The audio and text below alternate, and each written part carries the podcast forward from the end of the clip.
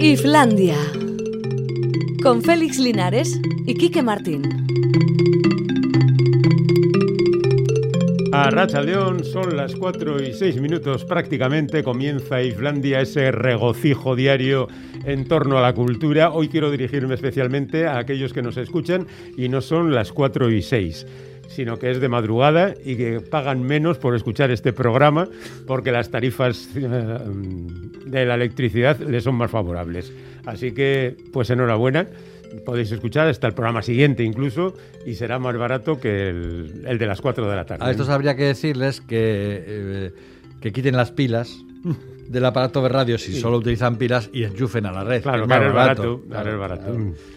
Pero bueno, es menos portátil, las cosas como son. Pues sí. Bueno, pues ahí está Alberto Zubeldia.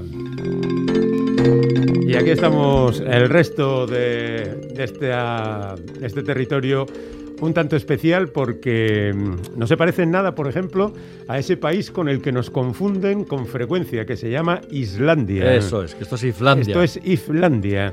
Y no se parece en nada porque, sorprendentemente, en Islandia el 99,9% de los que estaban viendo la televisión en el momento en que se retransmitía el Festival de Eurovisión estaban viendo el Festival de Eurovisión. ¡Ostras! el Qué ti- 99,9%. Pero, pero vaya tirón tiene, el ¿no? sueño de un dictador en Sí, su sí, plebiscito. sí. Bueno, igual es que la televisión islandesa en ese momento no daba nada interesante. También. Y, Y no tenían programas de hay radio como Claro, igual hay tradición de, de juntarse en las casas y hacer risas con, eh, con Eurovisión, o no, O no, no, se lo seguirlo con en mucha serio, atención en serio. Van, sí. eso no lo sabemos, pero nos ha parecido curioso y de paso hemos dicho una vez más que no somos Islandia, ¿vale? Que somos Jo, Islandia. Si fuera así la noche de todos los, Bueno, todos los martes. 99,9. Vamos, que yo llegaba a 67, que tampoco está mal. Te hacen una estatua en, Pero- cada, en cada pueblo de Euskal Herria, Félix. Bueno, a ellos les da igual. Me harían una estatua aquí en el hall de, de la tele. Bueno, bueno, en cualquier caso, cosas que pasan por ahí. En China eh, han censurado Friends. Friends, la reunión. ¿Ah, ya sí? sabéis, después de 20 años se han reunido otra vez las ¿Y, gentes de ¿y por Friends. qué ha sido la censura china esta vez?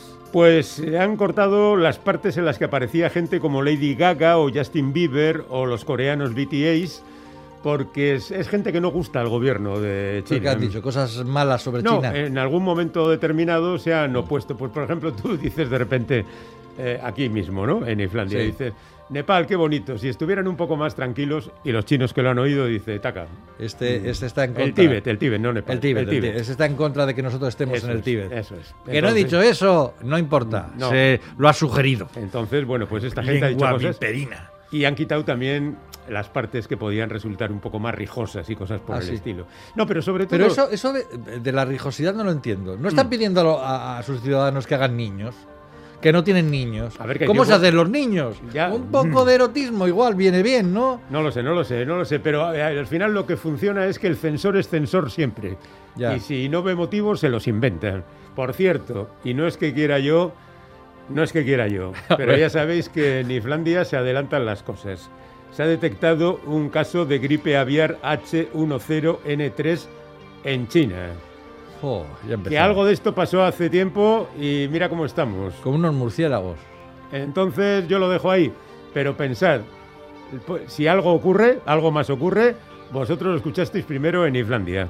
Bueno, que tengo la lista de las películas más eh, taquilleras del fin de semana. A ver. La primera ha sido Cruella, que ha hecho Normal. 655.000 euros, que es un poco ruina, tratándose de una película de Disney.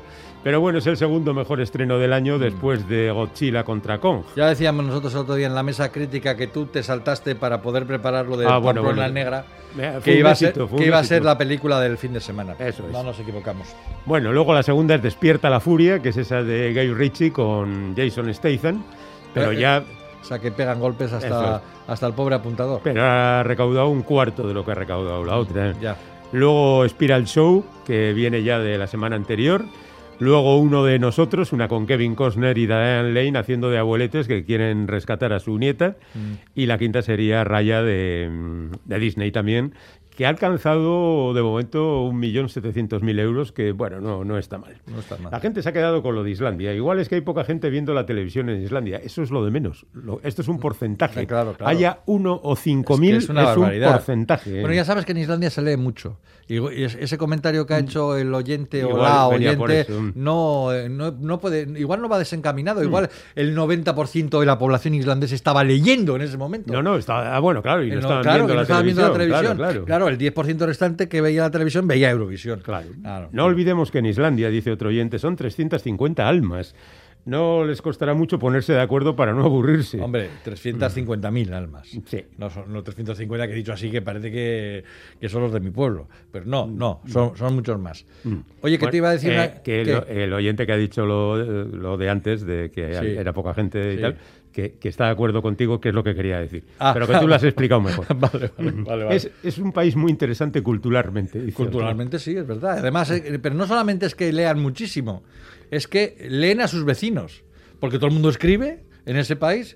Empiezas a hacer unas listas de escritores islandeses, fíjate aquí qué poco se ha publicado de, de literatura islandesa, pero algo se ha publicado y dices, a ver, ¿cómo es posible que en la lista de libros más vendidos en Islandia, entre los 10 primeros, haya 8 islandeses?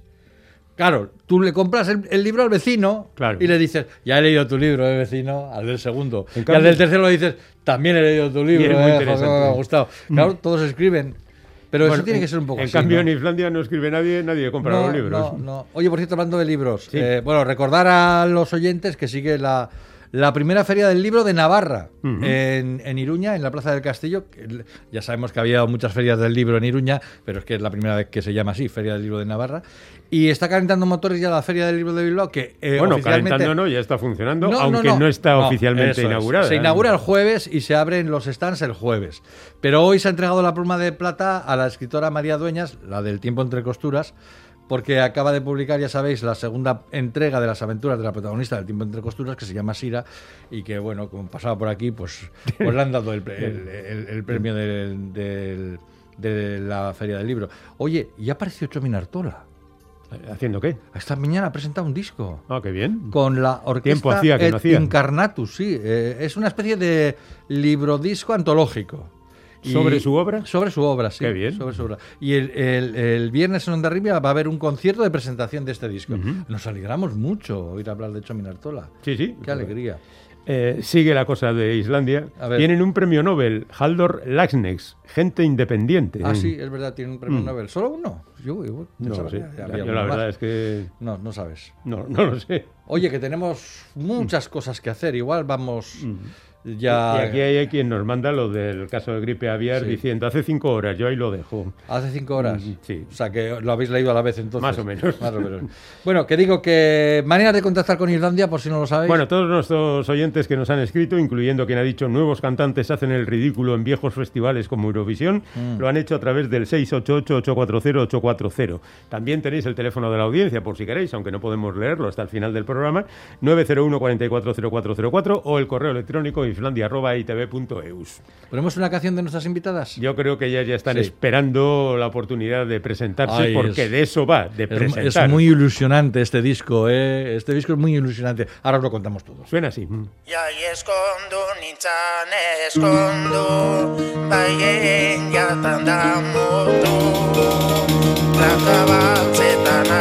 zurien Jekule jatan hala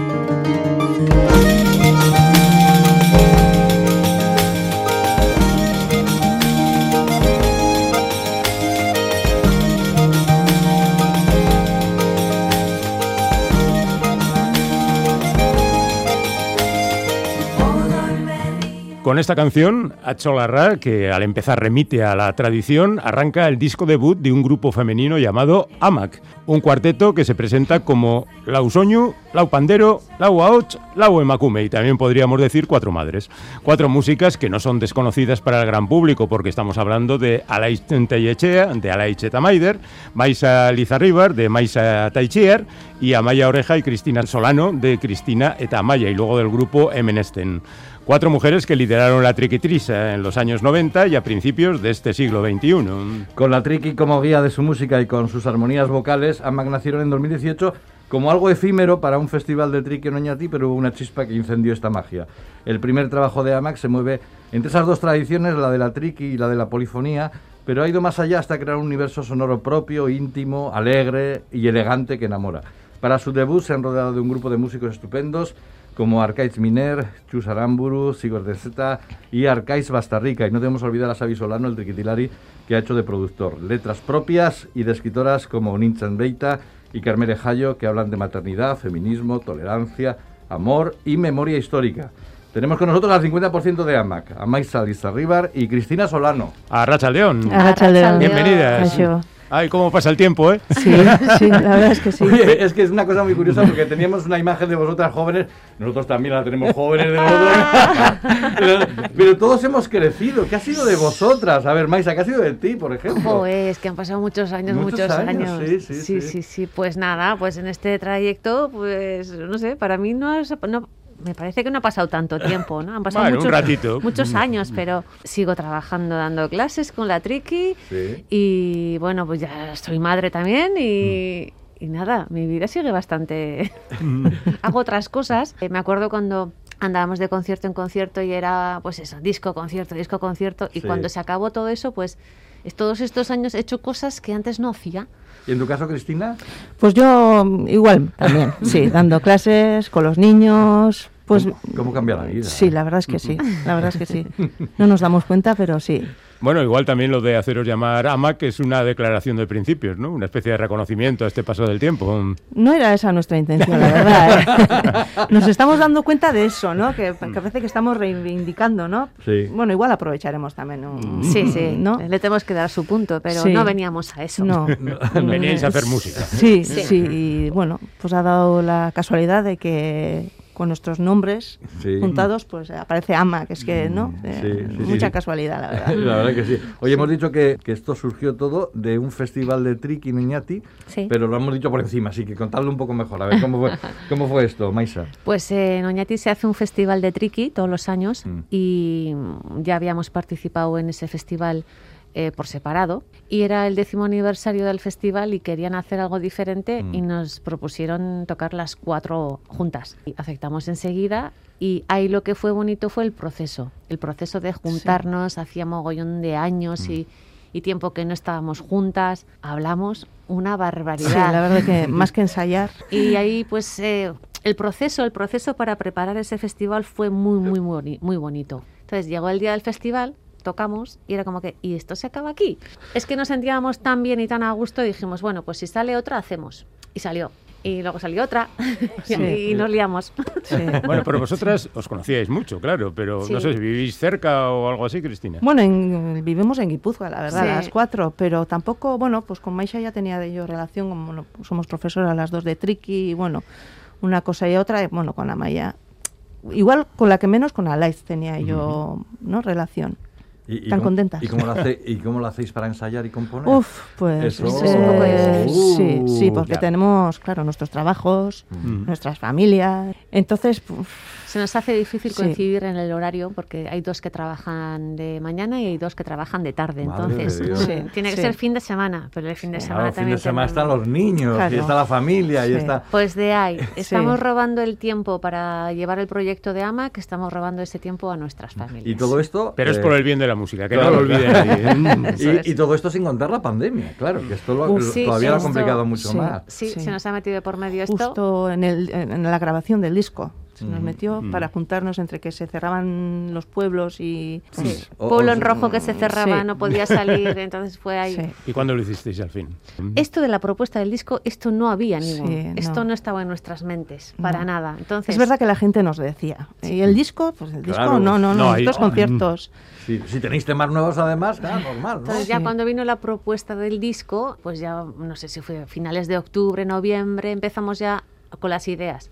Y en febrero estábamos en el estudio.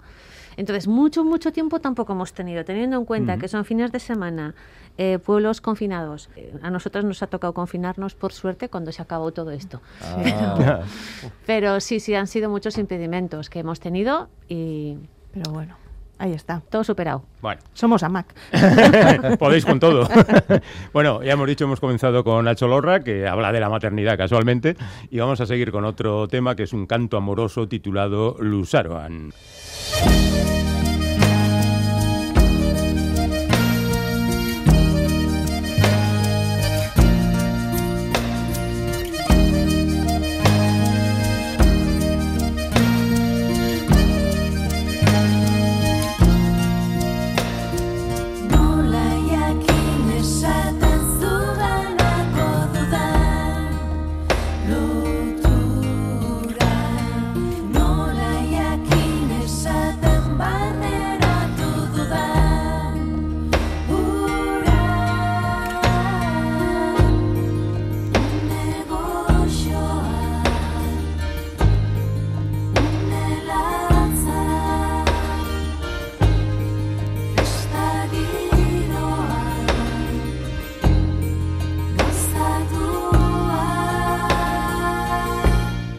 Aquí estamos con Maisa Lizarribar y Cristina Solano, el 50% de AMAC, nueva formación femenina que acaba de publicar su primer disco y que reúne a lo más granado de la triqui de los últimos años.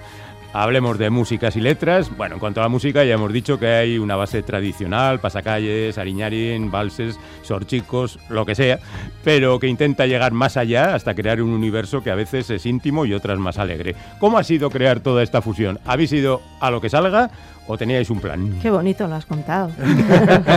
no, no había ningún plan. Lo que teníamos claro es que, ya que somos triquitilaris, sí que teníamos que meter temas pues, de fandangos, calejiras, pero todo lo demás ha ido surgiendo.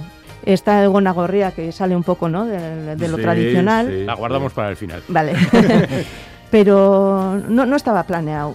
Como todo, como todo en AMAC, no ha sido planeado, pues el disco tampoco. Ha surgido así y estamos contentos. Pero sí que es cierto que, hay, que ahí está la base tradicional, eso no se puede ocultar. Sí. Pero sí que habéis intentado, yo no sé si conscientemente, eh, Maisa, eh, llegar a otro tipo de sonidos que igual no se asocian tanto con la triqui, que, que en un momento pueden ser íntimos, como decía Félix ahora, Sí. que pueden ser alegres y tal, que incluso pueden llegar al pop, ¿no? En, alguna- Hmm. en algún tema, ¿no? Eh, mira, lo que es el instrumento y lo que es la música, igual que está el blues, está el jazz y todo eso, ¿no? Pues Sí. se- con la guitarra se pueden hacer varias, mm, varios tipos de música. Sí. Es que con la triqui también. También, la sí, triqui no es solo para hacer romerías o para hacer calejiras. Sí. Se pueden hacer diferentes tipos de música.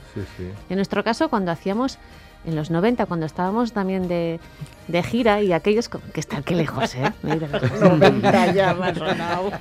Pero en nuestro repertorio no eran todo fandangos, ni mucho menos, había Mm. de todo, ¿no? Entonces son gustos y a nosotras nos gusta esa variación. Nosotras, hay gente que le encanta esta romería de estar todo el rato bailando Sí. y es precioso también, pero nosotras no hemos querido hacer eso. Mm. Eso Ahora, es que, habla- ahora que hablas de, la- de- de- de las voces, la verdad es que lo de las armonías vocales se ha quedado.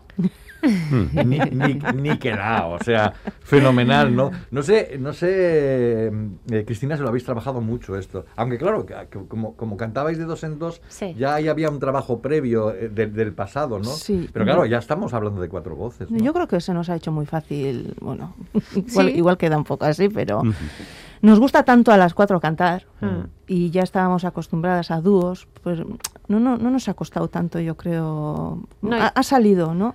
Y cuando hemos- nos ponemos a, a buscar las voces, ¿no? Pues una empieza, la otra sube Sí, arriba, la otra sí, abajo. No, tú sube, tú. Sí. O sea, es, es son, yo creo que... Pero hay veces que hasta hacéis tres juegos vocales Sí. y es diferente, ¿no? Que a mí, yo cuando lo escucho alguna vez de la canción digo, madre de Dios, no sé. Mira, Chris y yo estamos ahí siempre por el medio, pero Am- Alight es capaz de bajar muy abajo y Sí. Amaya tiene, vamos, Sí. una fuerza y, Vamos, sube su- muy, muy arriba. Es una pasada. A mí me deja muchas, muchísimas veces con la boca abierta diciendo, ¿cómo puedes llegar ahí arriba?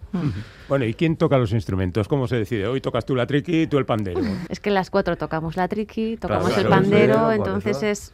Sí, es que, pero tampoco, es que tampoco hacemos nada en eso. Surge, ¿no? Sí, sí. Una surge. coge la triqui y la otra va- y, y va sonando y, y sale así. Mm. No nos ponemos a pensar, bueno, tú toca esto. No sé, yo No. creo que trabajamos Sí, raro, ¿no? Y luego, luego están las letras. Las letras, claro. Eh, que ya hemos dicho que hay letras de Onin Chambaita y Carmele Jayo. ¿Cómo fue la selección? No, ahí teníamos bastante claro que queríamos ayuda externa Sí. o queríamos que hubiese más, más mujeres alrededor nuestro en este, pro- en este proyecto. Entonces, pues hablamos con ellas y les propusimos unos temas y... O sea que son... eh, Son originales. Son originales para el disco. Sí, sí, Sí, sí, sí, sí, sí, sí. sí. Les pasamos las melodías, eh, les pasamos también, pues queremos que la canción habla, por ejemplo, del odio, ¿no? Hay una canción que habla del odio y es que nosotras tenemos mucha rabia muchas veces dentro, ¿no? Lo que pasa que igual estás en, como estás de cara al público tampoco lo puedes sacar, pero está, está ahí dentro. Entonces hay que sacarlo. No, en esta vida no todo es sonrisa y todo bonito. Entonces nos enfadamos. Y como madre, muchísimas veces me enfado yo. Entonces, pues eh, le- cuando le propusimos el tema, pues dices, qué raro, ¿no? Un tema así, pero vamos, lo, ha- lo ha abordado. O sea, dice cada, Sí. cada frase que es impresionante. Sí, por ejemplo, en, Carmel, en Carmele, ahí le pasamos un tema y no le dimos... El de- argumento. No, Y- no le dimos y mira. y que mira, y ha hecho una pedazo letra sobre la Ah. mujer de... Va a ser guitarras. Bueno, es que uf. sí. Nos ha Ni- hecho una ni- letra. ni- ni- nivelón. Oye, eh, Cristina, ¿y, y, y los temas que firmáis conjuntamente, cómo salen las letras? Bueno, hemos trabajado entre todas. Partimos de una base, de una- ha- de una idea. Hacemos ca- cada una en casa algo, si podemos, sacamos algo y ya, bueno, cuando vamos al ensayo, pues lo planteamos y va saliendo, va terminando ya en el ensayo, ¿no? Sí, Sí. pues una propone, yo quitaría esto, yo pondría esto Sí. y al final Sí. hasta Nos que nos surgido. quedamos las cuatro a gusto. Bueno, ahora vamos a escuchar Eguía en Arnasa. ¿La podéis presentar? Es un tema muy, muy gordo, muy potolo. Nos propusieron desde Olaverría, había ahí un, un grupo que estaba trabajando por, con el tema de la memoria histórica sobre la guerra, sobre los fusilados que había habido en el pueblo. Y nos, bueno, pues vino la propuesta de, de hacer una canción, bueno, pues nos dijeron para tocar algo en, en un festival que querían hacer, entonces pues querían hacer una canción y ha sido una canción que se ha hecho pues en, en conjunto con ellos. Bueno, parece que hemos elegido bien la música.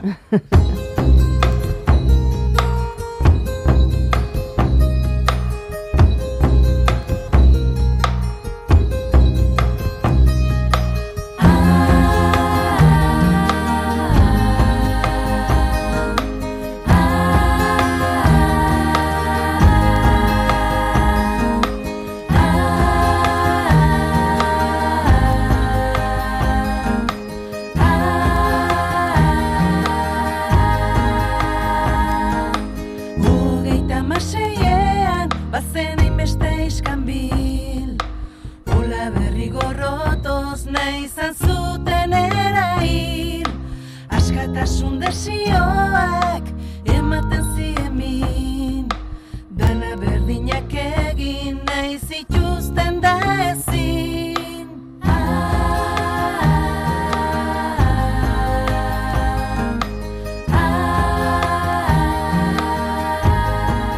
Pues aquí estamos en Islandia desvelando el primer trabajo de AMAC, un grupo formado por veteranas de la Triki y que, como ha quedado dicho ya, nació gracias a un concierto. Bueno, pues preguntemos por los conciertos que tenéis previstos. Sí, tenemos... pues, No, no, no, no nos hemos dado cuenta hasta esta semana, ¿eh? Cuando hemos visto todas las fechas ahí. Sí, todas, cuando las hemos visto todas juntas y... y- Ya habéis dicho a la familia que vacaciones este año... Sí. Vale. sí, mi marido ya me dijo, oye, ¿qué? ¿Algún fin de semana libre? Pues no. Oye, Cristina, ha, ha- ha sido muy difícil convencer al gran triquitilar y Xavi Solano Maiza para que os produjera. Eh, se lo pensó. Bueno, más que nada se lo pensó porque está, bueno, está, anda a tope, a tope. Cristina pero y bueno, Xavi son hermanos. Sí, pero yo tenía la confianza de que nos iba a decir. Pero que bien, sí. se, se lleva bien, vamos, el tener al hermano ahí. Sí, se lleva muy bien, sí, muy sí. bien. La verdad que le agradezco mogollón el que nos haya dicho que sí, porque yo creo que necesitábamos su ayuda.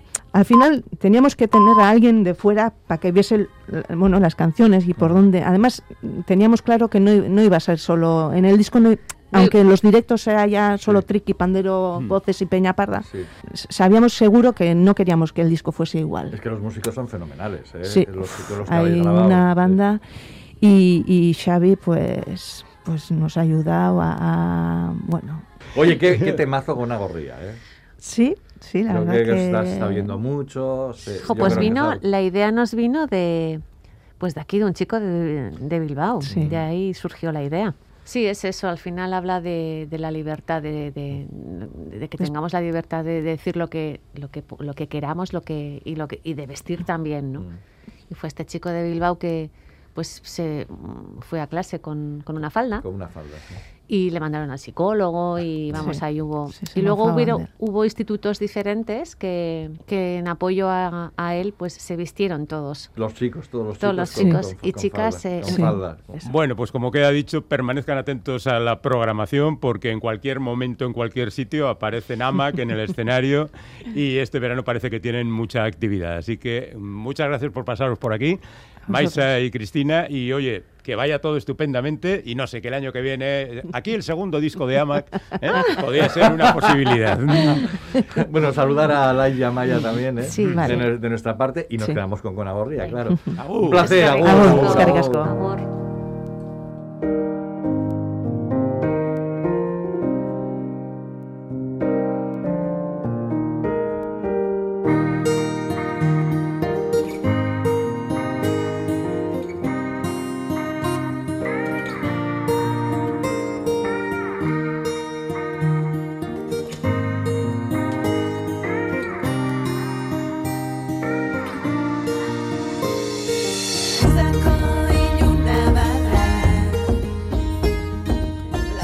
you got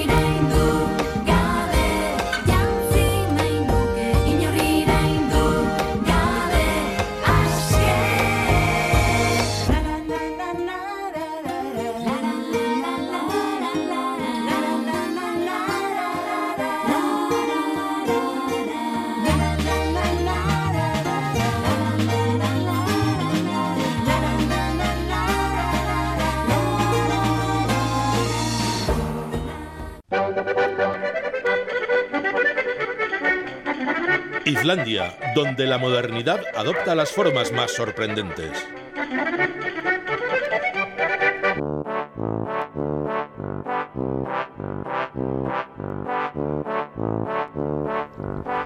Pues nada, reunión de libreros como ocurre los martes cada dos semanas en Islandia, con la presencia de Javier Cámara, Rachaldeón. Arrachaldeón, A Javier Cámara está en la calle Euskalduna, en la librería Cámara, como su propio nombre indica. Y enfrente está Joker, donde está Fernando Tarancón, Arrachaldeón. Arrachaldeón. ¿Qué va? ¿Todo bien? Todo bien. Vale, vale, fantástico. Como digas otra cosa, te matamos directamente. Joder, pues eso es matar Estamos un poco alterados, ¿eh?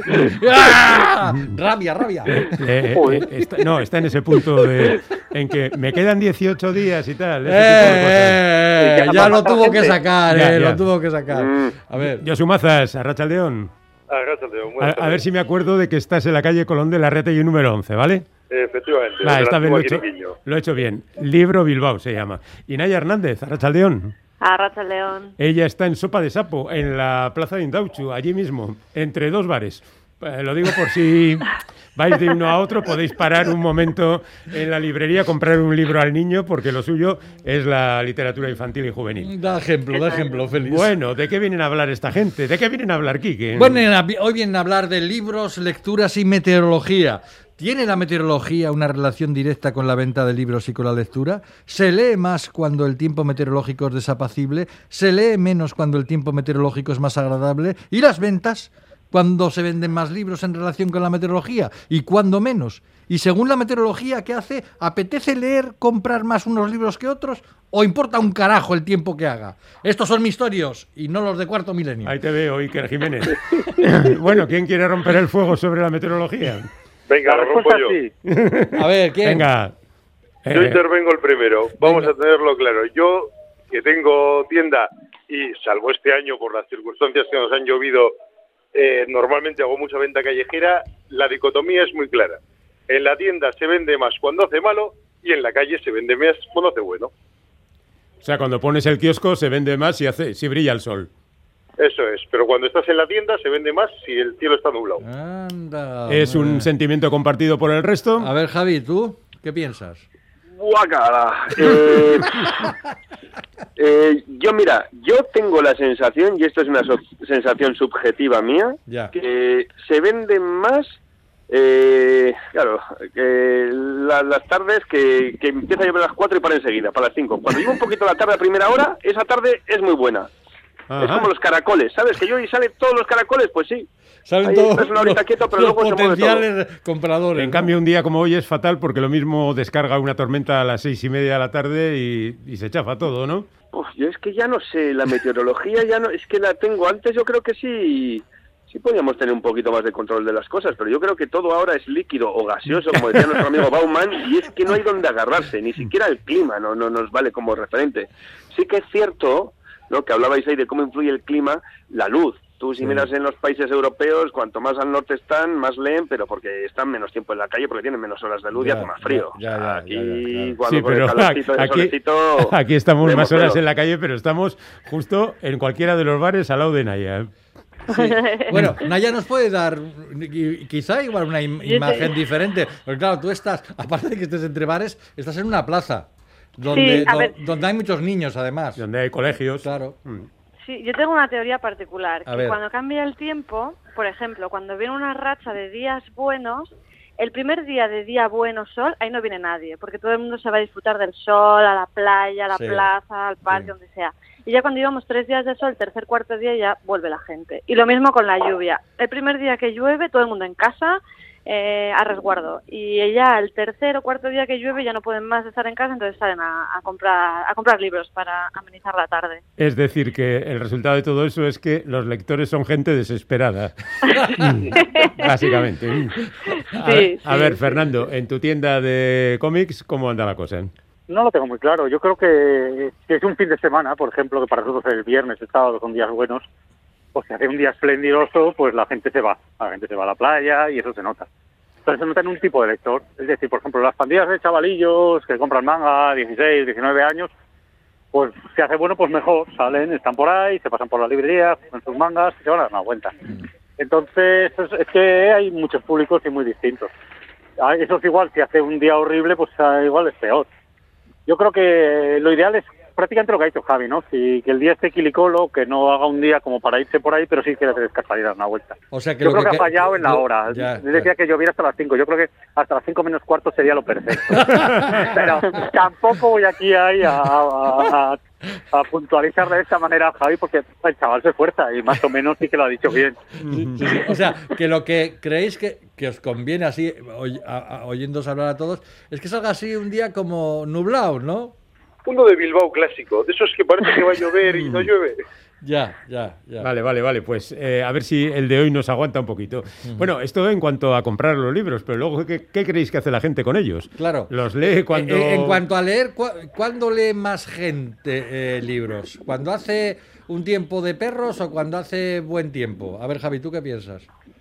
Hombre, yo creo que... uf, yo- Por tu Ahí experiencia ahí- personal. Ahí vas a lo clásico, ¿no? Cuando hace mal tiempo Claro, te encierras yo en casa y aquí lees. ¿no? Conservador, conservador, Ya, ¿no? ya. Oye, pues cuando hace frío, pues pues leemos más, pero por porque estamos menos en la calle. Ya. O sea, no por otro motivo, ¿eh? Si hace calorcito y hace luz. Sí, pero luego, pero, luego en verano están los lectores, vale, que son lectores de Sí, sí que hay un repunte. Claro, hay un repunte de la gente que se va a la playa se va al monte, se va a la piscina y, y se va con el libro. Eso es, eso es Eso así, ¿no? Sí. Y además hay un tipo de lectura también que es de verano, ¿no? Que dice, no, dame algo aquí para divertirme, estar entretenido, engancharme, piscina, cama, piscina, cama, ¿sabes? Sí. piscina, cama, piscina, cama.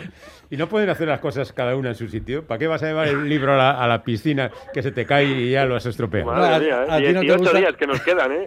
A ti, a- a ti no te gusta nada leer en la playa. Bueno, tú no vas a la playa. no voy a la playa, Pero con eso de que- los libros, la arena y tal. Yo creo que esto va con la experiencia personal, ¿no, Fernando? A ver, tú, por ejemplo, eh, ¿cuándo lees más? Según el Hombre, tiempo. yo, yo leo igual, o sea, yo tengo Ah, mis horarios vale. de lectura, yo, Vale. y yo creo que hay mucha gente que no importa, o sea, hay gente cuando hace bueno, lee en el campo o en la playa, que es un placer exquisito, o sea, tumbarte bajo un árbol, a la sombra de un árbol a leer, creo que tiene ventajas, aunque pueda Sí. tener algún inconveniente mínimo, Sí. sobre leer en casa. Eso, el que no esté muy de acuerdo debería por lo menos probarlo y luego seguir pensando lo que piense, pero por lo menos probar el leer en la naturaleza. Yo si quieres te, Entonces- te discuto un poquito. Si tienes ya un arroyuelo cerco que, cerca que va cantando, está bien. Pero como te aparezca una garrapata, te vas a enterar. Eso, por eso digo que tiene, tampoco puedes ponerte encima de, de un hormiguero, de hormigas carnívoras en África, por ejemplo. Sí, evidentemente podemos matizar un poquito. Claro. Lo digo en líneas generales. También en tu casa está mal leer si cae un meteorito encima de tu casa. O sea, ¿Ha ocurrido? ¿Ha ocurrido? Ah, Constantemente, constantemente. Constantemente. No lees los periódicos, no oyes la radio, ¿eh? A ver, Naya, ¿tú cómo lo ves lo de leer? Pues eh, yo creo que en mi caso entre los chavales cambia un poco quizás la temática, porque en verano sí que es verdad que eh, vienen buscando libros de referencia, igual pues libros sobre minerales o Ah. libros sobre obras de arte, libros pequeñas guías de viaje, eh, libros sobre animales, atlas, porque les les suscita mucha curiosidad el verano, pues para preparar un poco a dónde van a ir, qué pueden ver, y luego en invierno pues tal vez buscan un poco más de fantasía, magia, recogimiento, castillos mágicos, fantasmas, no sé, ¿eh? yo creo que va un poco por ahí, pero también por, es por intuición. Y yo soy de esas que también leer en la playa, nada, no me gusta nada leer en la playa, me parece incomodísimo. Total, la arena es asquerosa. Eh, que quería decirte, Josu, quería preguntarte, ¿no hay nadie que vaya a tu tienda a decirte, me voy de vacaciones, dame el Ulises o Guerra y Paz?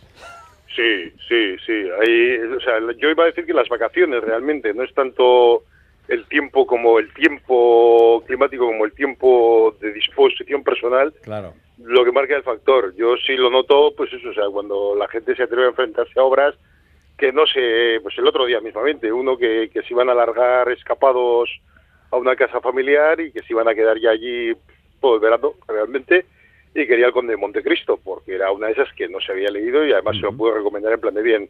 Esta y la Reina Margot te van a gustar, no hay problema. O sea, Dumas sigue siendo de confianza. bien, bien. Bueno, para los demás, le- les he preguntado a Josu porque es el que más tiene de esos libros, porque Javi, tú no tienes, de- a ti no te piden el Ulises, ¿no? Eh, bueno, sí me piden el Ulises. De hecho, está agotado porque está a punto de vencer los derechos, ¿no? Así, ¿eh? Sí, sí, es verdad, y sí, dentro sí, de poco lo editan todos gratis y entonces ahora mismo nadie lo edita para pagar. Está bien, está bien. Bueno, en cualquier caso, eh, básicamente, en esto como en todo, la cosa está variada, ¿no? Sí, sí, Ah, ¿eh? variadísimo. Sí, sí, sí, esto es un universo particular donde cada uno, pues, en fin, las pasiones. Y de todas maneras te iba a decir cuando decías, ¿para qué llevar el libro a la piscina? Para tener la mejor excusa para no meterte al agua. sí, que saber cómo está. Oye, y, y, eh, hay una cosa de la que no hemos hablado. Eh, ¿Se venden más algunos géneros dependiendo del tiempo o la estación en la que estemos, Javi? Sí, sí, ver, sí, sí. sí, sí, ¿no? Sí. Pues hay cosas más relajadas, ahora Mm. también con la pandemia también la gente pide, pero fíjate, yo lo estaba mirando también al revés. A mí me parece que hay pocos libros en los que llueva mucho. Qué pocos libros en los, que, que los que mucho. llueva mucho. Sí, yo le- normalmente leo los libros y no llueve, no llueve. Nunca llueven los libros. Digo, joder, las novelas Bueno, no llueve, llueve tú- más en, pe- en la, pe- en la vida Perdona, tú no habrás leído muchas novelas inglesas, entonces. No, pero Eh, tiene Novela- razón, ¿eh? En las novelas inglesas llueve bastante. No, no creo. Sí, sí. Sí, Sí, sí, sí. sí. En las clásicas sí. Esto es un- en las esto es un clásicas, gran debate. siglo XIX, llueve mucho en las novelas inglesas. Fíjate qué frase más boba me acaba de salir. En cuanto a cómics, eh, a ver, Fernando, el tío que más escenas de lluvia ha dibujado ha sido Fernández Palacios, yo creo. Fernández Sí. Palacios sí, Sí. disfrutaba Sí. con estas. Bueno, Font tiene unas cuantas también, También, ¿eh? Y muy chulas, sí, sí. Además que Mete Lluvia le da lo mismo una historia de ciencia ficción, una ambientada en la guerra civil, una de- en el Pacífico, con marineros, eh, que lo que sea, ¿eh? Te, se nota que les disfrutaba con, con esas, con esas viñetas. No, la verdad es que yo creo que hay gente que es como relajante, ¿no? Este tipo de dibujos es como hacer tramas, ¿no? De fondo, alguna, Claro. o dibujar edificios. Hay cosas que algunos vais como el infierno y digo, por favor, que no me pongan de esto y se escaquean de hacer fondos. Y hay otros que da la sensación, sin conocer, ¿eh? que luego igual te les preguntas, digo, qué bien te lo pasas haciendo fondos y te vamos y te estrangulan porque son muy cumplidores y lo quieren hacer bien, pero no, lo, no se lo pasan bien ahí. Pero sí que hay gente que se le ve ahí haciendo rayitas que parece que, que se lo pasan bien. Bueno, nos queda un programa, una tertulia con vosotros y ya podéis hacer listas para recomendar a los a los habituales de Islandia mm, libros, ¿vale? Para leer durante el verano. Ya os ha puesto deberes. ¿Eh? ¿De acuerdo? Vale, muy bien. Muy bien. Hay, hay- hay una, hay un mensaje en el WhatsApp que dice, cuando más leo es cuando mi mujer me echa de la cama. en fin, Cuando tiene tiempo. si puede, si puede servir esto de colofón de esta conversación. Puede ser al revés también, ¿eh? Javi Cámara, yo soy hasta Fernando Terán con Nay Hernández. Gracias por estar con nosotros. Hasta luego. Agur, agur. Islandia, un poco de clase nunca viene mal.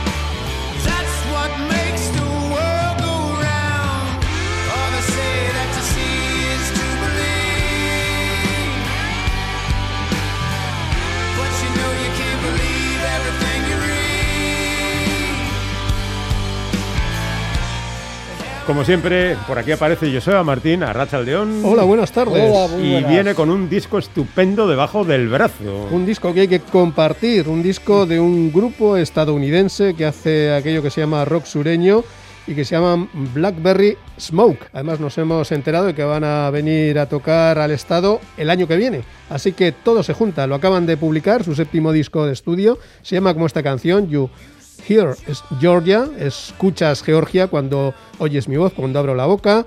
Tú tienes muchos, eh, muchas pegas, muchos estereotipos de los que somos sureños, pero te voy a decir una cosa clara. Tú duerme como quieras, vete tranquilo, pero si quieres venir a saber la verdad, vente por aquí a Georgia y lo entenderás todo mejor. Vamos, que no somos unos paletos. Efectivamente. Sí, eh, en Estados Unidos está un poco la pelea esa de lo urbano y lo rural y luego también lo del norte y lo del sur, los sur, sureños.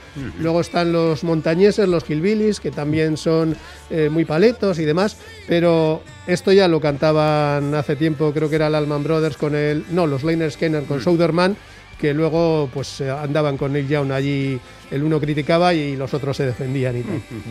Bueno, eh, este, este grupo creo que con este di- disco celebra su 20 aniversario. Sí, están con el 20 aniversario. Ellos se crearon en el año 2000 en Atlanta, que es uno de esos puntos que siempre ha tenido mucha relación con, con el rock sureño, con el rock de guitarras y demás.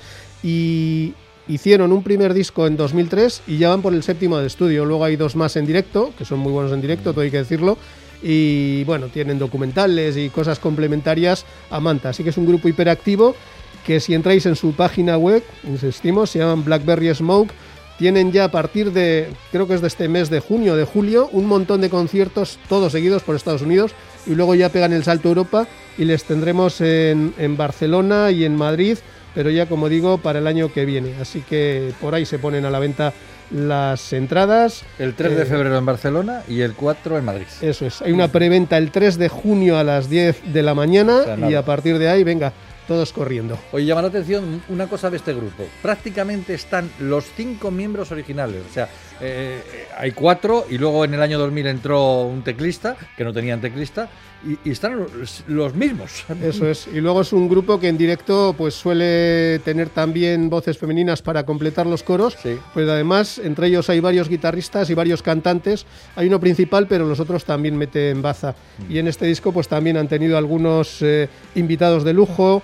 Eh, por ejemplo, en 2016 giraron mucho con God Mule, que es otro grupo de esta onda que ya pasó por el, por el Askene y que tiene mucho tirón aquí en Euskadi, ha estado alguna que otra vez.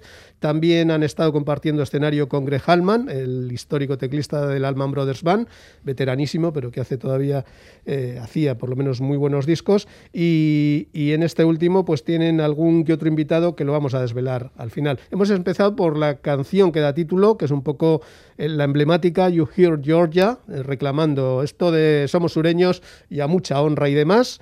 Eh, tenemos acento especial, pero somos gente, pues eso, muy cariñosa, muy válida y muy entregada a la causa del rock. Así que si os parece, pasamos a la siguiente. I'm the Same, no es lo mismo, que es otra de las canciones que cuenta con su propio vídeo, a menudo grabado en el estudio de Nashville donde han hecho la grabación del disco con un productor de Georgia, pero bueno, se han ido a Nashville y demás, y son esos estudios esplendorosos donde caben todos, están separados, todos se oyen, todos se ven, hay muy buena luz y un excelente sonido. Bueno, y además no necesitas ni cantar, porque tiene un aparato que te, te hace ya cantar, compensarlo simplemente. No es lo mismo. Ahí está.